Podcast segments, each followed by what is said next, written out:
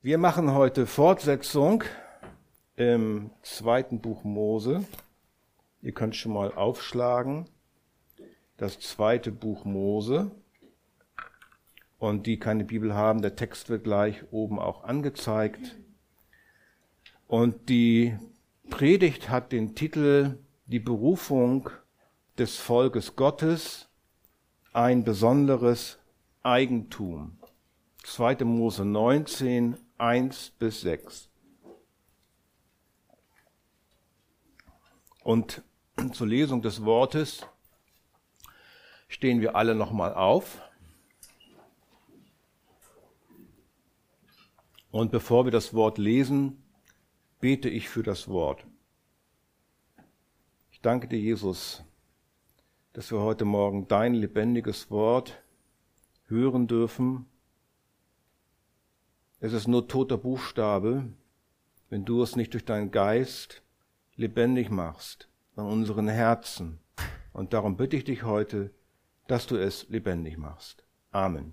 Amen. Vielleicht können wir die Tür, Gabi, nochmal öffnen. Und sonst stellst du irgendwie was davor oder dass der Windzug das nicht wieder zumacht. Richtig schön weit auf, ganz weit an die Wand. Super. Danke. So, wir lesen jetzt 2. Mose 19, 1 bis 6. Im dritten Monat nach dem Auszug der Kinder Israels aus dem Land Ägypten kamen sie an eben diesem Tag in die Wüste Sinai.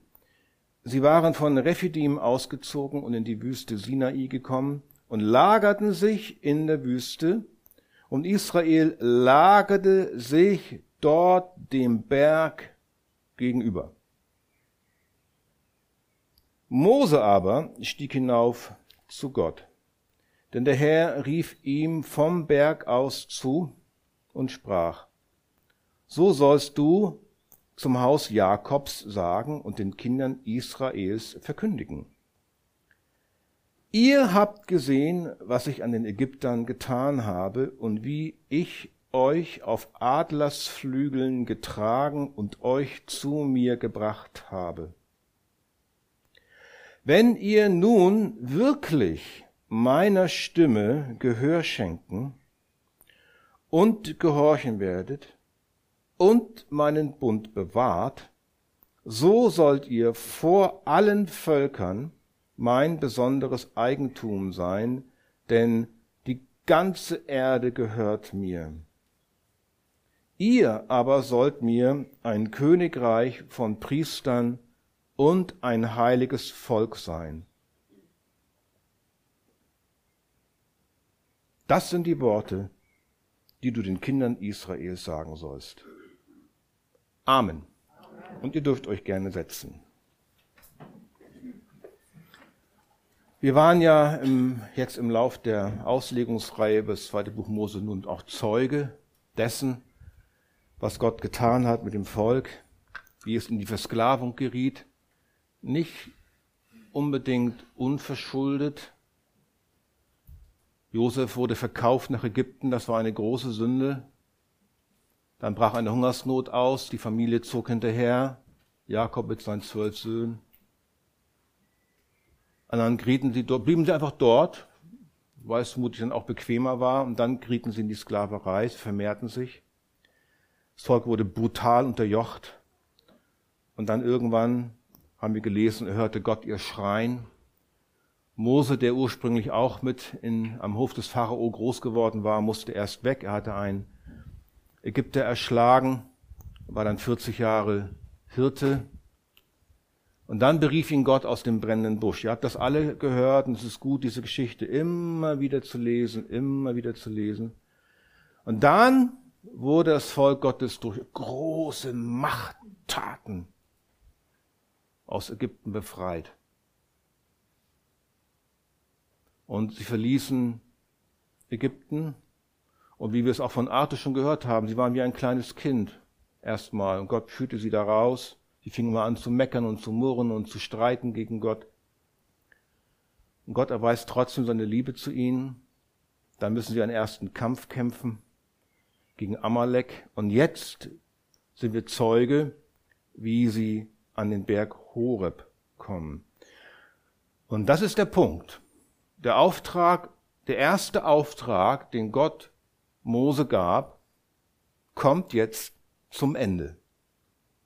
Der Kreis hat sich geschlossen. Am Berg Horeb wurde Mose von Gott aus dem brennenden Dornbusch berufen. Und nun steht er wo? Wieder am Berg Horeb. Es erfüllt sich, was Gott damals gesagt hatte in 2. Mose 3, Vers 12.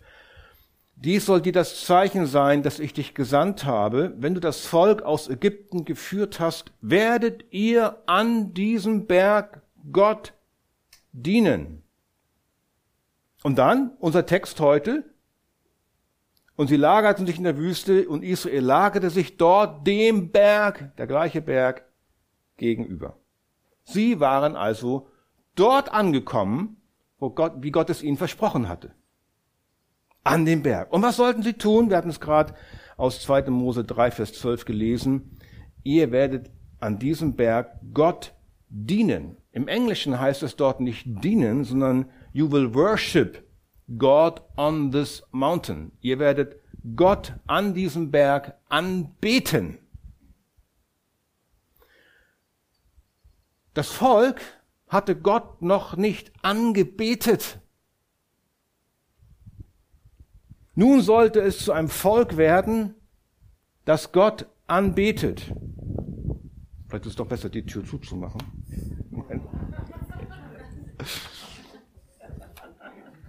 Sonst bin ich auf einmal bei Seite 10 angelangt.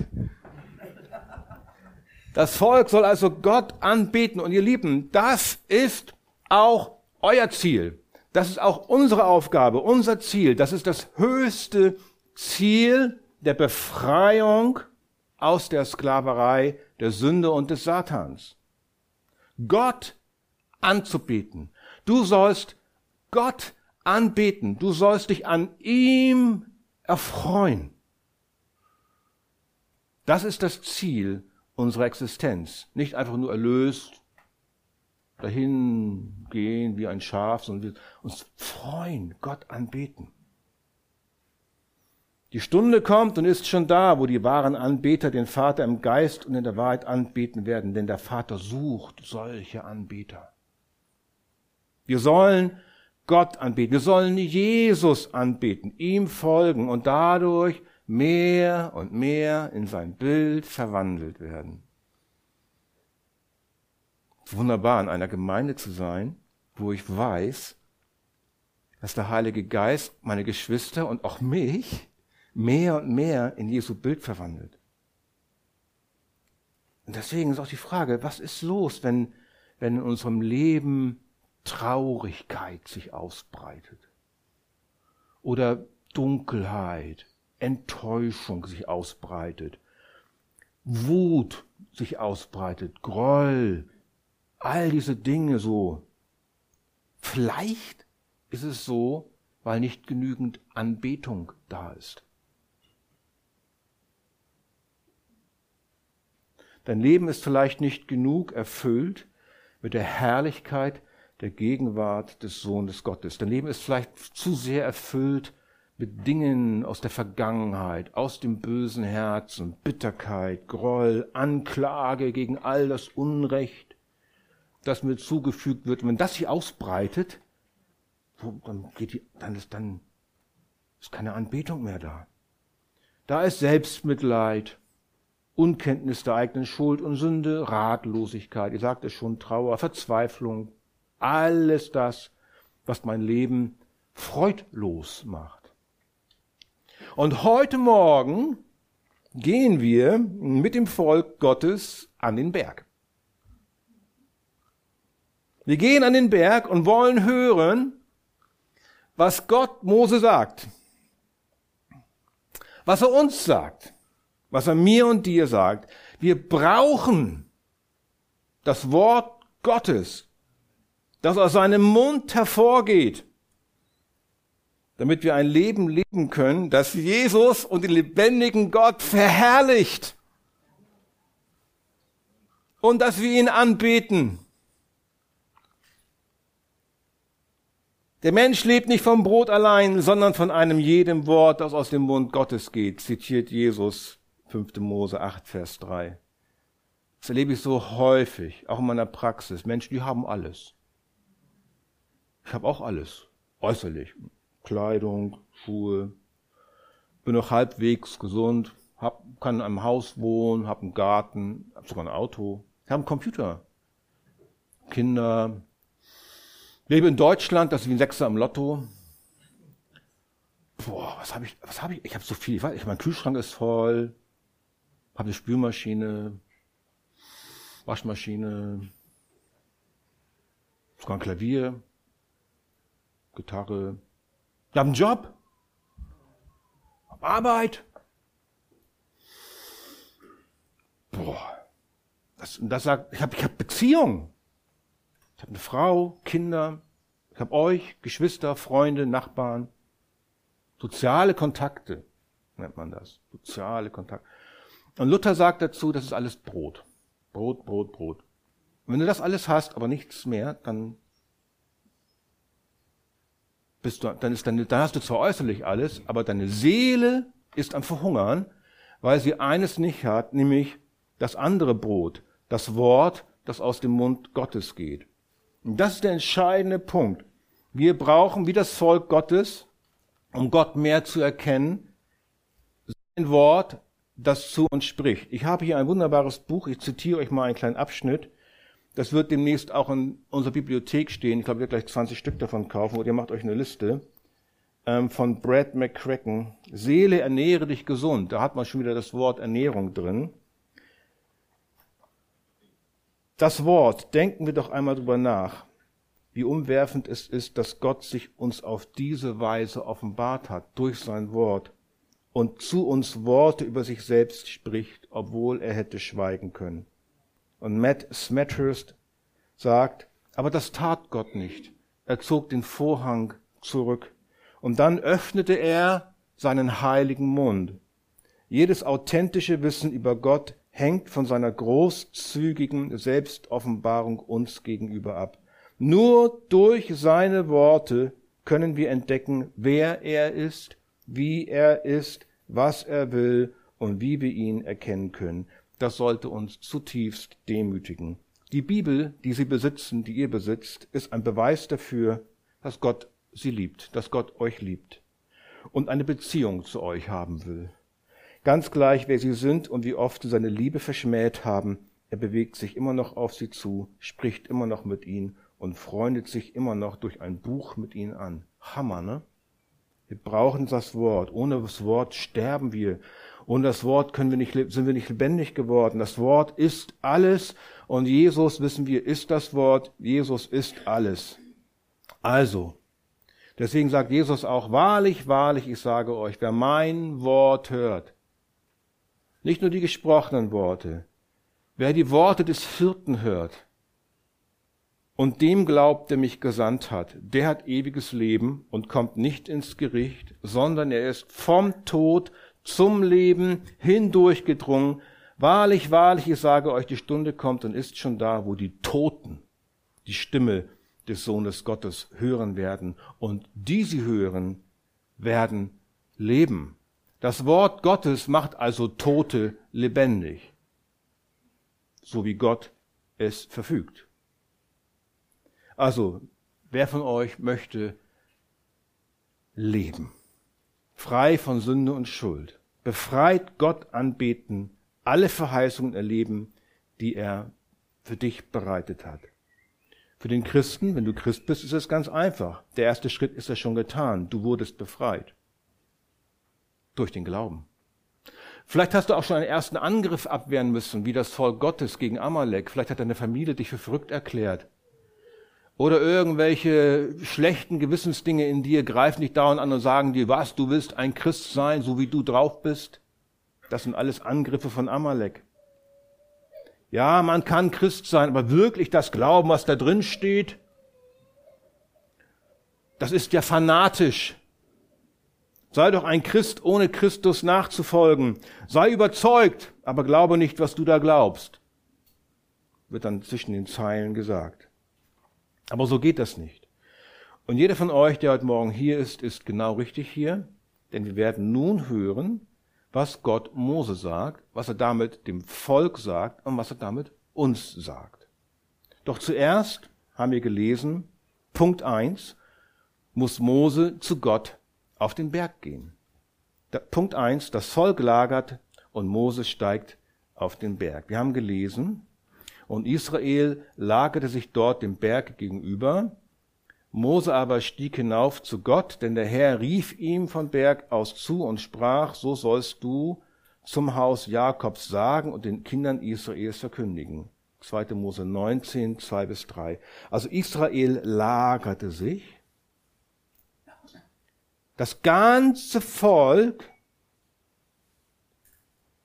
machte gegenüber dem Berg Horeb Halt. Wie viel waren es? 800.000 Männer, zwei Millionen Leute. Und baute ihre Zelte auf. Das kann man machen am Berg Gottes. Da ist man sicher. Da kann man seine Zelte aufbauen. Aber dem Berg gegenüber, sie hielten Abstand. Eine Distanz der Ehrfurcht blieb vorhanden. Das Volk lagerte sich und wir wissen aus der Schrift, dass sie dort lange blieben. Fast ein Jahr blieben sie jetzt dort. Erst in 4. Mose 10, Vers 11 verlassen sie diesen Ort. Tja, was bringt das, so lange am Berg zu verweilen? Sie wollten doch woanders hin. Das werden wir alles in den nächsten Predigten hören. Aber die Worte, die jetzt Gott dem Mose sagt, das sind jetzt die allerwichtigsten Worte, die Gott zu seinem Volk spricht. Und Gott spricht nicht nur zu Mose allein. Was sagt er hier? So sollst du zum Haus Jakobs sagen und den Kindern Israels verkündigen. Gott spricht nicht direkt mit dem Volk. Er benutzt Mose als Mittler. Mose ist der, durch den Gott sein Volk lehrt, wer er ist. Das ist auch wie mit Jesus so. Wer mich sieht, der sieht den Vater. Durch Jesus erkennen wir die Liebe des Vaters. Durch Jesus erkennen wir, wer der Vater ist. Nachdem die erste Phase also von Moses Berufung beendet ist, beginnt nun die zweite Phase.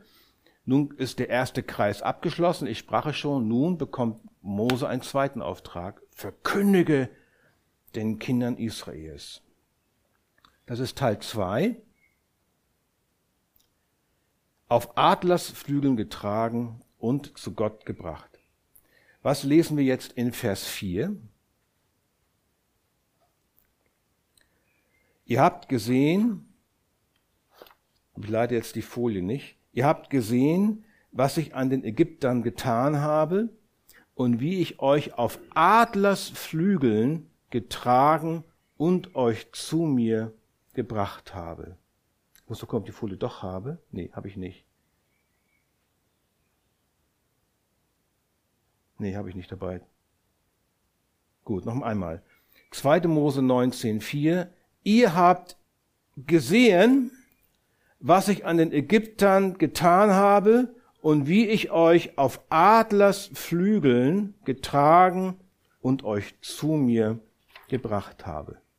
Der erste Teil der Botschaft, den Gott Mose gibt, hat also einen einfachen Inhalt. Er sagt im Prinzip, erinnert euch. Erinnert euch an das, was ich getan habe. An drei Dinge sollen sie sich erinnern. Und ein viertes zugleich am Anfang. Ihr habt gesehen, was ich an den Ägyptern getan habe. Habt ihr es in eurer Bibel? Ich, ihr habt es gesehen. Gott sagt nicht, ihr habt es gehört. Er sagt, ihr wart dabei. Ihr habt es selbst gesehen. Ihr seid Augenzeugen. Vergesst es nicht. Wir sehen oft Dinge und vergessen sie. Ihr habt gesehen, ihr wart Augenzeugen und genauso wir. Wenn wir die Bibel lesen, wo Gott zu uns spricht, dann lesen wir was? Wir lesen Augenzeugenberichte. Wir lesen das, was unsere Geschwister vor uns gesehen haben, erlebt haben mit Gott. Wir erinnern uns an das, was geschehen ist durch Augenzeugenberichte. Wir erinnern uns an historische Ereignisse. Was sind nun die drei Dinge, an die sich erinnern sollen? Das allererste ist, was Gott den Ägyptern getan hat. Was hat Gott an den Ägyptern getan? Er hat sie zerschmettert. Er hat sie vernichtet. Zehn furchtbare Plagen. Sie waren mit dabei, das Volk Israel. Die letzte Plage mit dem Tod aller erstgeborenen Lebewesen, Mensch und Vieh in ganz Ägypten. Er hat sich als der wahre Gott der Schöpfung und des Universums gezeigt.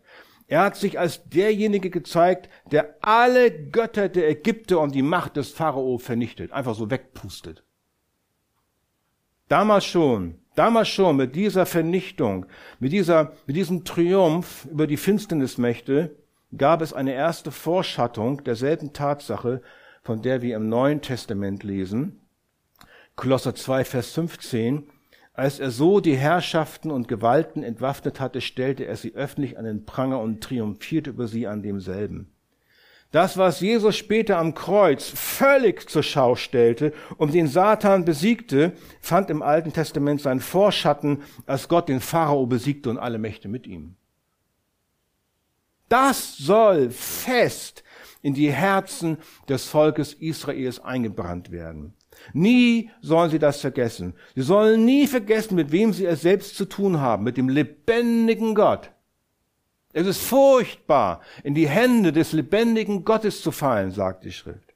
Dieselbe Macht, die sich gegen die Sünde des Pharao richtete, richtet sich gegen jede Sünde, auch gegen die des Volkes Israel, gegen jeden Einzelnen. Und Israel kann sich nicht einfach so Gott nahen. Wir können das jetzt, weil der Vorhang zerrissen ist durch Christus. Damals gab es eine Distanz. Es brauchte Mose als Mittler zuallererst. Also Teil 1 der Erinnerung. Erinnert euch immer an meine Macht, an meine Heiligkeit, was ich an den Ägyptern getan habe. Erinnert euch damit auch an meinen Hass gegen jede Sünde und an mein Erbarmen euch gegenüber. Nun kommt der zweite Punkt woran sie sich erinnern sollen, wie ich euch auf Adlersflügeln getragen habe. Ist das nicht wunderbar? Wie hieß die Textstelle? Vers 4. Ihr habt gesehen, was ich an den Ägyptern getan habe. Erinnerung 1. Und jetzt zweitens, wie ich euch auf Adlersflügeln getragen habe. Adler werden im Alten Testament als Vögel dargestellt, die sich besonders um das Schwache kümmern. Die zentrale Textstelle ist dafür 5. Mose 32, 9 bis 11. Denn das Teil des Herrn ist sein Volk. Jakob ist das Los seines Erbteils. Er, Gott, hat ihn in der Wüste gefunden, in der Öde, im Geheul der Wildnis. Er umgab ihn, gab Acht auf ihn, er behütete ihn wie sein Augapfel, nun kommt's, wie ein Adler seine Nestbrut aufscheucht, über seinen Jungen schwebt, seine Flügel ausbreitet, sie aufnimmt, sie aus seinen Schwingen trägt. Ja, Gott hat sein Volk erstmal aufgescheucht. Aus Ägypten. Raus, raus, raus. Raus aus dem Nest. Und dann müssen sie fliegen. Gott fliegt über sie, passt auf. Und wenn sie nicht mehr können, geht er unter sie drunter, dass die Jungvögel auf den Schwingen des Adlers getragen werden. Was für ein Bild. Für die Liebe Gottes. Die Befreiung Israels aus Ägypten gleicht dem Schweben des Adlers über seinen Jungen. Wenn sie nicht mehr können, dann gleitet der Adler unter sie, dass die Jungen sich niederlassen können, ausruhen können. Adler werden im Alten Testament aber auch als Raubvögel dargestellt. Jeremia 49, 22. Sieh, wie ein Adler steigt er empor und fliegt und breitet seine Flügel über Bosra aus. An jenem Tag wird das Herz der Helden Edoms werden wie das Herz einer Frau in Kindesnöten. Wenn der Adler seine Flügel zum Raub ausbreitet, dann bedeutet der Schatten seiner Flügel nicht Schutz, sondern Vernichtung und Tod. Dieses doppelte Bild des Adlers wird hier benutzt. Der Raubvogel der Ägypten seine Beute entreißt, Ägypten tötet, und die Beute, in dem Fall die Schutzbefohlenen des Adlers, sicher nach Hause bringt. Zu sich selbst heißt es hier. Zu mir gebracht.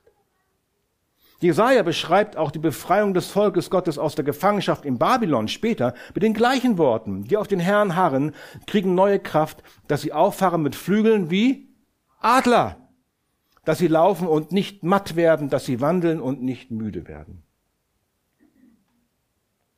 Aus der völligen Versklavung an das gefallene moralische Denksystem der Welt mit ihren oberflächlichen Werten und Beziehungen, mit ihrer Feindschaft gegen Gott und alles, was sich heilig nennt, aus der Versklavung an den Tod, Sünde und Satan sind wir wie ein Raub entrissen worden dem Satan. Wir waren die Beute des Satans. Wir waren gefangen. Und nun hat uns Christus herausgeraubt. Wir gehören Christus. Zu welchem Preis? Er musste sterben dafür. Psalm 68, Vers 7. Ein Gott, der Vereinsamten ein Heim gibt, der Gefangene, das waren wir, hinausführt ins Glück. Aber die Widerspenstigen wohnen in dürrem Land.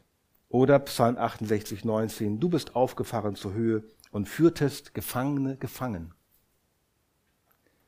Wir waren also alle Gefangene des Teufels, bis uns Christus befreite. Wie ein Adler nahm er uns gefangen als seine Beute und nun gehören wir ihm. Wir sind Gefangene Jesu. Gibt keine schönere Gefangenschaft, als ein Gefangener des Herrn zu sein. Und damit sind wir hinausgeführt, wohin? Ins Glück.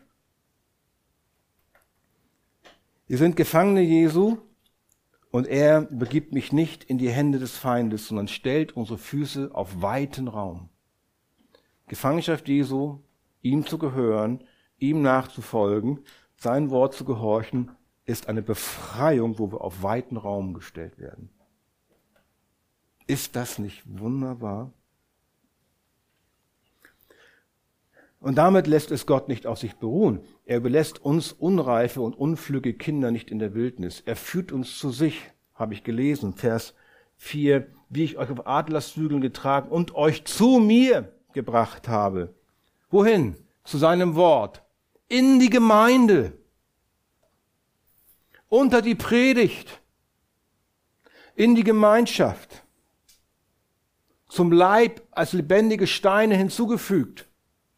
Damit wir wachsen und gedeihen von einem Babychristen zu einem reifen Christen werden, der gegen die Angriffe des Feindes bestehen kann. Und dann das Dritte, woran sich erinnern sollen, wozu sind wir befreit?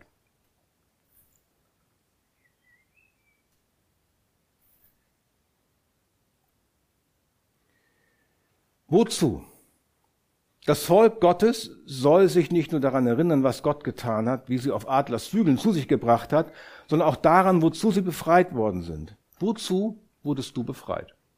Ich habe es in der Einleitung schon gesagt, mit Anbetung, aber Vers 5 hier sagt es ganz klar. Wenn ihr nun wirklich meiner Stimme Gehör schenken und gehorchen werdet und meinen Bund bewahrt, so sollt ihr vor allen Völkern mein besonderes Eigentum sein, denn die ganze Erde gehört mir. Also, wir sind zuallererst befreit worden, und das ist ein Schock. Wir sind befreit worden um zu hören auf das Wort und zu gehorchen. Wir sollen Gott gehorchen. Die Erinnerung an unseren Todeszustand, unser Verlorensein, an die Machttaten Gottes, als er uns befreite und dann zu sich zog, mit seilender Liebe auf Adlersflügeln, soll uns im Herzen motivieren, aus Liebe und Dankbarkeit diesem Gott gegenüber, der unfehlbar und voller Liebe und voller Gnade ist, zu gehorchen. Und das ist der Unterschied zu denen, ich sag's mal so, das ist der Unterschied zu denen, die sagen, die Natur ist ihr Gott. Oder Gott spricht irgendwie selbst zu mir oder ich bin mein Gott. Aber die Natur ist ihr Gott. Das ist, kenne ich. Das ist schön gesagt. Die Natur, da, find, da sehe ich Gott. Ja, der Natur muss man nicht gehorchen. Der Natur muss man nicht gehorchen. Die Menschen, die das sagen, gehorchen weiter nur sich selbst. Sie sind eigentlich nur weiter ihr eigener Gott. Die Natur schön finden, aber Gott in seinem Wort nicht gehorchen. ist einfach weiter nur Unglaube. Und unser Glaube an die Natur führt daher, wenn sonst nichts anderes daher ist, in die, in die Verdammnis. Auch der Glaube an die Natur ist der breite Weg, wie Paulus sagt. Denn sein unsichtbares Wesen, nämlich seine ewige Kraft und Gottheit, wird seit der Erschaffung der Welt an den Werken durch Nachdenken wahrgenommen, dass sie keine Entschuldigung haben. Denn obgleich sie Gott erkannten, haben sie ihn doch nicht als Gott geehrt, ihm nicht gedankt, sind in ihren Gedanken in nichtigen Wahn verfallen und ihr unverständiges Herz wurde verfinstert. Ja, da kann man noch so sehr einen leuchtenden Sonnenuntergang oder Sonnenaufgang bewundern und bestaunen. Das Herz bleibt weiterhin verfinstert, wenn da sonst nichts ist. Gottes Moralgebote werden weiter verachtet und mit Füßen getreten, auch wenn man die Natur noch so toll findet. Ja, was soll Gott denn nun mit diesen guten Menschen tun, die die Natur so lieben? Was soll er tun, wenn er seine Gerechtigkeit nicht über Bord werfen will, wenn er der Gott bleiben will, auf dessen Fundament die ganze Schöpfung ruht, auf dessen Gerechtigkeit die ganze Schöpfung ruht. Es bleibt letztlich dann das Gericht, das Urteil der Verdammnis und dann der zweite und ewige Tod. Und es ist ja auch so, es ist, muss man sich auf der Zunge zergehen lassen. Kein Ungläubiger ist in der Lage, aus sich selbst heraus Gott zu gehorchen. Denn wir haben es vorhin schon gesehen, der Toten das Leben gibt, haben wir gelesen. Sie sind erstmal tot. Wir waren alle tot für Gottes Wort. Wir konnten es nicht vernehmen. Nun durch ein Wunder, durch die Kraft des Heiligen Geistes, das das Wort lebendig gemacht hat, hat er uns von den Toten lebendig gemacht. Aber aus uns selbst heraus sind wir nicht in der Lage, Gott zu gehorchen. Aus uns selbst heraus sind wir Feinde Gottes. Und die Wahrheit des Evangeliums erscheint allen Ungläubigen wie eine Torheit, wie eine Narrheit. Das Wort vom Kreuz ist eine Torheit denen, die verloren gehen. Uns aber, die wir gerettet werden, ist es eine, Gottes, eine Gotteskraft. Haben Sie wieder das Wort, das Wort vom Kreuz, dem einen ein Geruch zum Leben, den einen ein Geruch zum Tod. Erst wenn wir durch Christus befreit worden sind, wenn er uns in einem souveränen Akt der Gnade rettenden Glauben geschenkt hat, wenn er sich uns durch sein Wort offenbart hat, dann erst, wenn wir lebendig geworden sind durch den Glauben, sind wir in der Lage, Gott zu gehorchen. Ja, dann wollen wir es auch. Vorher wollten wir es nicht. Vorher waren wir Feinde, wir waren Rebellen, wir wollten Gott nicht gehorchen. Als Folge des Sündenfalls. Aber dann, lebendig gemacht, dann wollen wir es. Warum? Weil wir Jesus lieben. Also, um das noch einmal ganz klar zu stellen. Ganz klar. Niemand wird errettet, weil er versucht, Gutes zu tun. Niemand wird errettet, weil er versucht, die zehn Gebote zu halten. Mehr oder weniger. Und dann sagt er sich, oh, ich habe immerhin schon mal keinen umgebracht. Rest ist vielleicht alles äh, nicht so gut, aber das wird Gott schon irgendwie anrechnen. Da sagt Jesus ja, wenn du über jemanden schon schlecht gedacht hast, bist du schon ein Mörder. Niemand wird errettet, weil er versucht, Gottes Gebote zu halten, weil er denkt, er kann sich damit vor Gott angenehm machen. Es gibt Menschen, die denken, man muss nur den zehn Geboten gehorchen, dann ist man ein Christ. Was für ein schrecklicher Irrtum. Was macht das Gesetz? Was machen die Gebote? Wozu sind sie da? Es zeigt uns nur die Sünde wie groß die Sünde ist in uns und wie heilig Gott ist. Galater 3, Vers 24. So ist das Gesetz unser Zuchtmeister gewesen auf Christus hin. Oder Römer 3, Vers 20. Weil kein Mensch durch die Werke des Gesetzes vor ihm gerecht sein kann. Nun kommt's, denn durch das Gesetz, durch die Gebote kommt was? Erkenntnis der Sünde. Niemand wird also errettet durch das Einhalten der Gebote Gottes, sondern unser enger Zusammenhang hier im Text zeigt uns Folgendes. Zuerst tut Gott etwas. Er befreit sein Volk. Er befreit erstmal. Das ist die unverdiente souveräne Gnade. Und dann kommt der Gehorsam als Frucht, als Folge der Errettung. Was nicht heißt, dass es automatisch geht. Wir bleiben ja weiterhin Sünder. Und der alte Mensch in uns will weiterhin nicht so, wie Gott will. Aber nun ist eine zweite Natur in uns eingezogen als Christen, die will. Und das ist das, was Paulus sagt, dieser Kampf, das Fleisch gegen den Geist. Aber vorher war das ja nicht da. Vorher gab es keinen Kampf. Vorher waren wir alle tot. Aber nun geht's los. Nun wollen wir Christus gehorchen. Und unser Fleisch sagt, nee, bleib mal lieber zu Hause, geh nicht in Gottesdienst. Nee, ich muss in Gottesdienst. Ich liebe ja, was er mich getan hat. Ist das klar? Also ich kann es jetzt nicht noch klarer darstellen. Wenn jemand dazu eine Frage hat, kann er gerne mal zu mir kommen. Also der Marsch, der Marsch des Volkes Gottes zum Berg Horeb ist keine Freifahrt auf der Achterbahn im Hansapark. So ein Geschenk, oh, nun seid ihr frei, eine Freifahrt. Raus, braucht nichts bezahlen. Es wird etwas von ihnen erwartet. Gott erwartet etwas. Er erwartet, dass sie ihm gehorchen. Das ist der Punkt. Wir haben unsere Rettung nicht verdient, wir haben nur die Hölle verdient, das wäre gerecht. Aber nun einmal durch Gottes unverdientes Erbarmen errettet ist das Volk verpflichtet, und ich sage es mal in anderen Worten, ihre Errettung würdig zu wandeln. Das käme auf das Gleiche hinaus. Epheser 4, Vers 1. So ermahne ich euch nun, ich der gebunden im Herrn, dass ihr der Berufung würdig wandelt, zu der ihr berufen worden seid. Paulus greift den gleichen Gedanken auf. Und zu, zu den Thessalonichern sagt er, deshalb beten wir auch alle Zeit für euch, dass unser Gott euch der Berufung würdig mache. Gott macht uns würdig. Und alles Wohlgefallen der Güte und der, das Werk des Glaubens in Kraft zur Erfüllung bringe. Also, wir sollen würdig wandeln, weil wir von einer so großen Gefangenschaft befreit worden sind. Unsere Befreiung ist keine Freifahrt auf der Achterbahn im Hansapark, sondern verpflichtet uns aus Liebe zu unserem Befreier, ihm gerne zu folgen, würdig zu wandeln. Das war der zweite Punkt der Predigt. Der dritte Punkt, das lesen wir jetzt nun auch in Vers 5, der Bund, der bewahrt werden soll.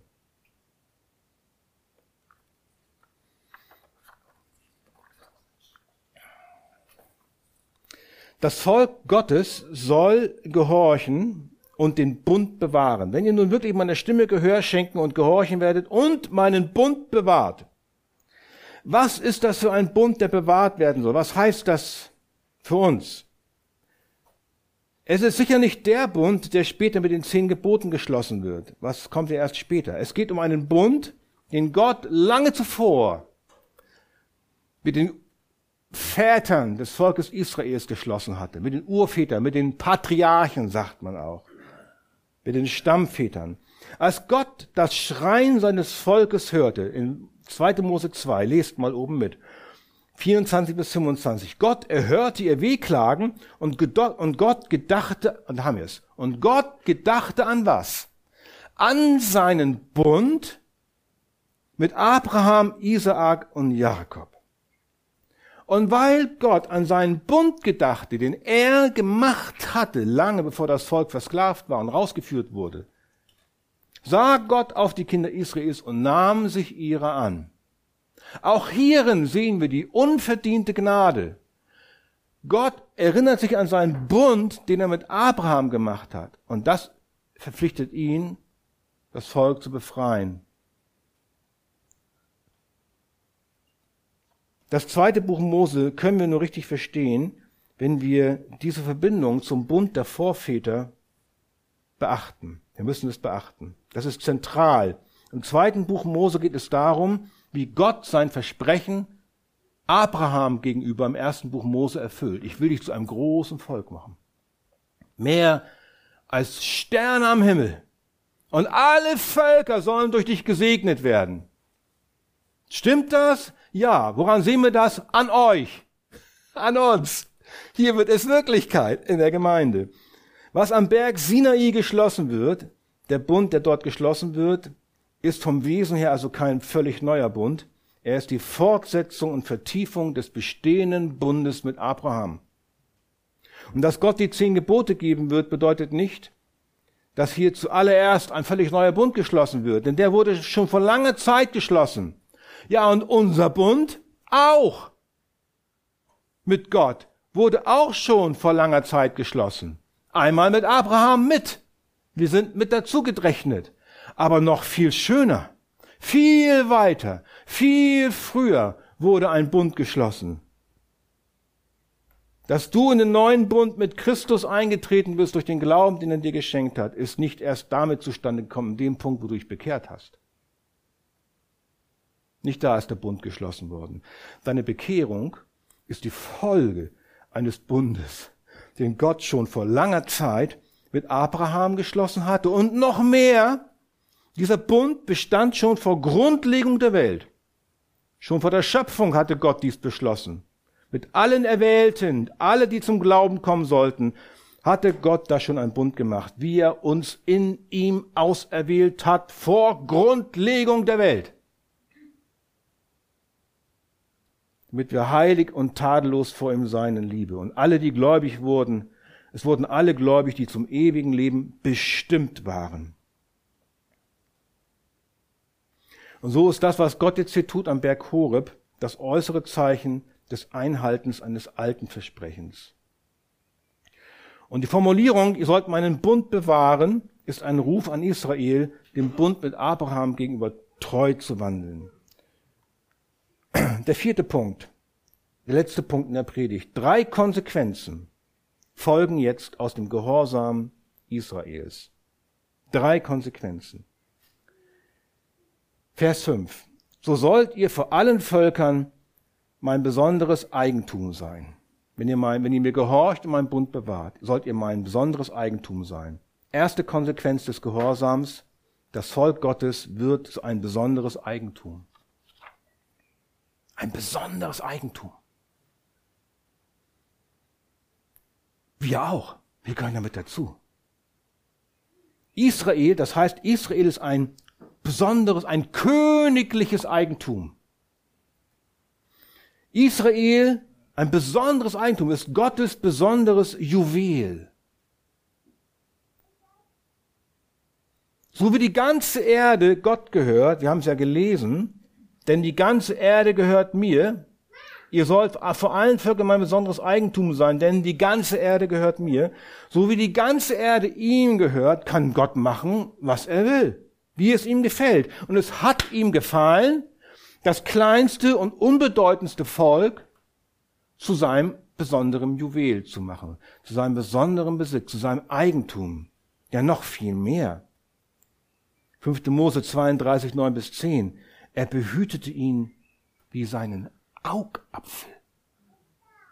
Wer euch antastet, wer das Volk Israel antastet, tastet Gottes Augapfel an. Das Volk Israel hat nichts getan, um das zu verdienen. Sie sind einfach durch eine souveräne Erwählung Gottes zu seinem Eigentum geworden. Er hat Israel erkauft, erworben, erwählt, zu seinem Besitz gemacht, weil er das so wollte. Darüber sollten wir uns freuen. Wir sollten uns über unser eigenes Heil auch freuen, das völlig unverdient ist. Wie schon gesagt, wir sind ja mit draufgepfropft auf diesen Wurzelstock Israels. Wir sollten uns freuen, dass wir zu einem Volk mit dazugehören, das Gottes besonderes Eigentum ist. Ist dir, ist dir bewusst, dass du ein besonderes Eigentum Jesu bist? Das Volk Gottes, da sagt das Wort ganz klar, dass sie ein besonderes Eigentum sind. Und das Neue Testament sagt, wir sind teuer erkauft. Christus hat uns persönlich erkauft. Wir, die wir nicht dazugehörten von Natur aus, hat er erkauft, wir als Heiden, durch sein Blut, das er vergossen hat, hat er den Preis bezahlt, den Loslösepreis, um uns zu seinem Eigentum zu machen. Wir haben es vorhin gesungen, wir sind adoptiert als Kinder. Das hat ihn sein Leben gekostet. Darüber sollten wir uns freuen, mit einer ewigen Freude. Ja, aber sagen dann einige, was ist denn da mit den anderen Völkern? Gehen die alle in die Hölle? Ja und nein. Meine Lieblingsantwort. Ja, sie gehen alle in die Hölle, weil sie nicht das Eigentum Gottes sind. Gott überlässt sie ihrem stolzen Unglauben. Er gibt sie dahin, sagt Paulus. Er überlässt sie sich selbst. Sie haben es ja so gewollt. Und das ist völlig gerecht. Und nein, Gott sucht sich aus allen Völkern ein neues Volk.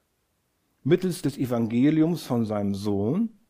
Denn nun kann jeder, der das Evangelium hört und der an Christus glaubt, aus allen Völkern heraus gerettet werden und wird zu einem neuen Volk, dem neuen Israel, der Gemeinde Jesu, hinzugefügt. Also ja und nein. Ja, es gehen alle in die Hölle.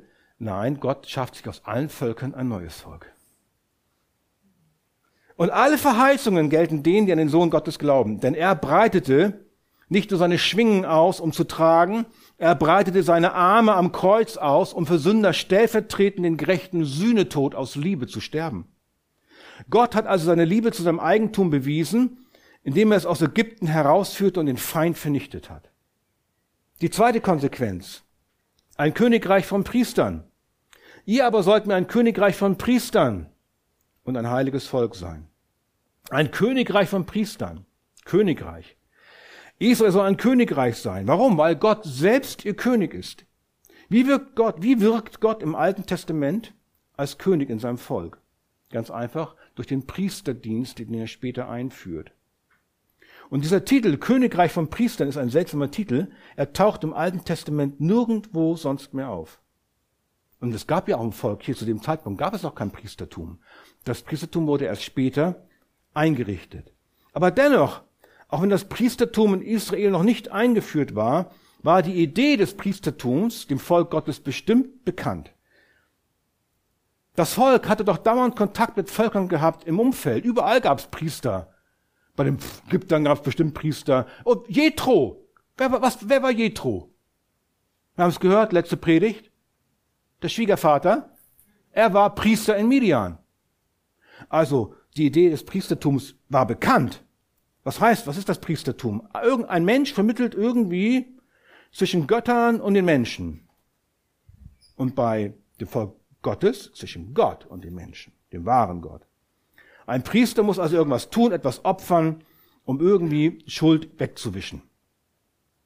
Und ein Königreich von Priestern zeigt jetzt an, dieser Begriff, wie Gott Israel gegenüber den anderen Nationen, die falsche Götter anbeten, benutzen will, damit die anderen Nationen erkennen sollen, dass der Gott, den Israel hat, der einzig wahre Gott ist. Er wohnt selbst inmitten seines Volkes. Zu Beginn hier in der Stiftshütte, später dann war der Tempel, jetzt wohnt er in der Gemeinde, in jedem Herzen eines wiedergeborenen Gotteskindes. Also das findet seine Erfüllung und Fortsetzung, Erfüllung in der Gemeinde. Nun muss hier kein Tier mehr geopfert werden, damit Schuld gesühnt werden kann. Denn nun hat ein und für alle Mal Christus ein Opfer gebracht. Mit seinem eigenen Blut hat er ein für alle Mal, ist er in das Heiligtum eingegangen und hat eine ewige Erlösung erlangt. Ein für alle Mal braucht es kein Opfer mehr. Jedes Gotteskind hat nun freien Zugang zu Gott. Und nun ist durch Christus das Gesetz, wie wir es letztens gehört haben, auf unser Herz geschrieben. Wie Petrus es auch sagt, ihr seid ein auserwähltes Geschlecht. Wir sind jetzt auch ein königliches Priestertum, ein heiliges Volk, ein Volk des Eigentums.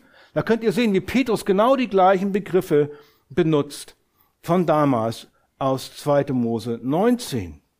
Das ist wahrhaft eine königliche und priesterliche Rolle, die ihr alle innehabt. Ich glaube, es ist hilfreich, sich das bewusst zu machen, was, was, in was für einer Rolle wir leben. Ein Volk von ein Königen und Priestern, Eigentum Gottes, damit wir die Tugenden dessen verkünden, der uns aus der Finsternis berufen, herausgerufen hat zu seinem wunderbaren Licht. Und das ist hier noch nicht völlig sichtbar in der Gemeinde, weil noch die Sünde in uns ist. Aber in der neuen Schöpfung, auf der neuen Erde, wird es dann vollkommen sein, Offenbarung.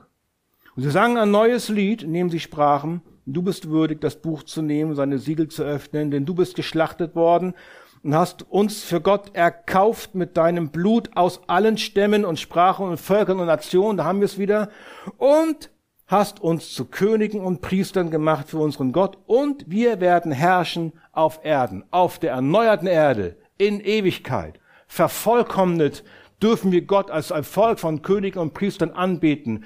Wie herrlich wird das sein. Wir haben hier schon eine Ahnung. Wir ahnen das schon. Das ist die Freude, die in unserer Gemeinde herrscht wie wir Gott anbeten. Ist schon ein Vorgeschmack auf das, was kommt. Der Heilige Geist, der euch gegeben worden ist, ist ein Pfand. eine Anzahlung auf die Herrlichkeit, die kommen wird. Freut euch darüber. Lasst uns bewusst freuen. Freude ist nicht nur so ein Gefühl, das irgendwie kommt. Wir müssen es lesen, müssen richtig denken und verstehen, damit die Freude kommt.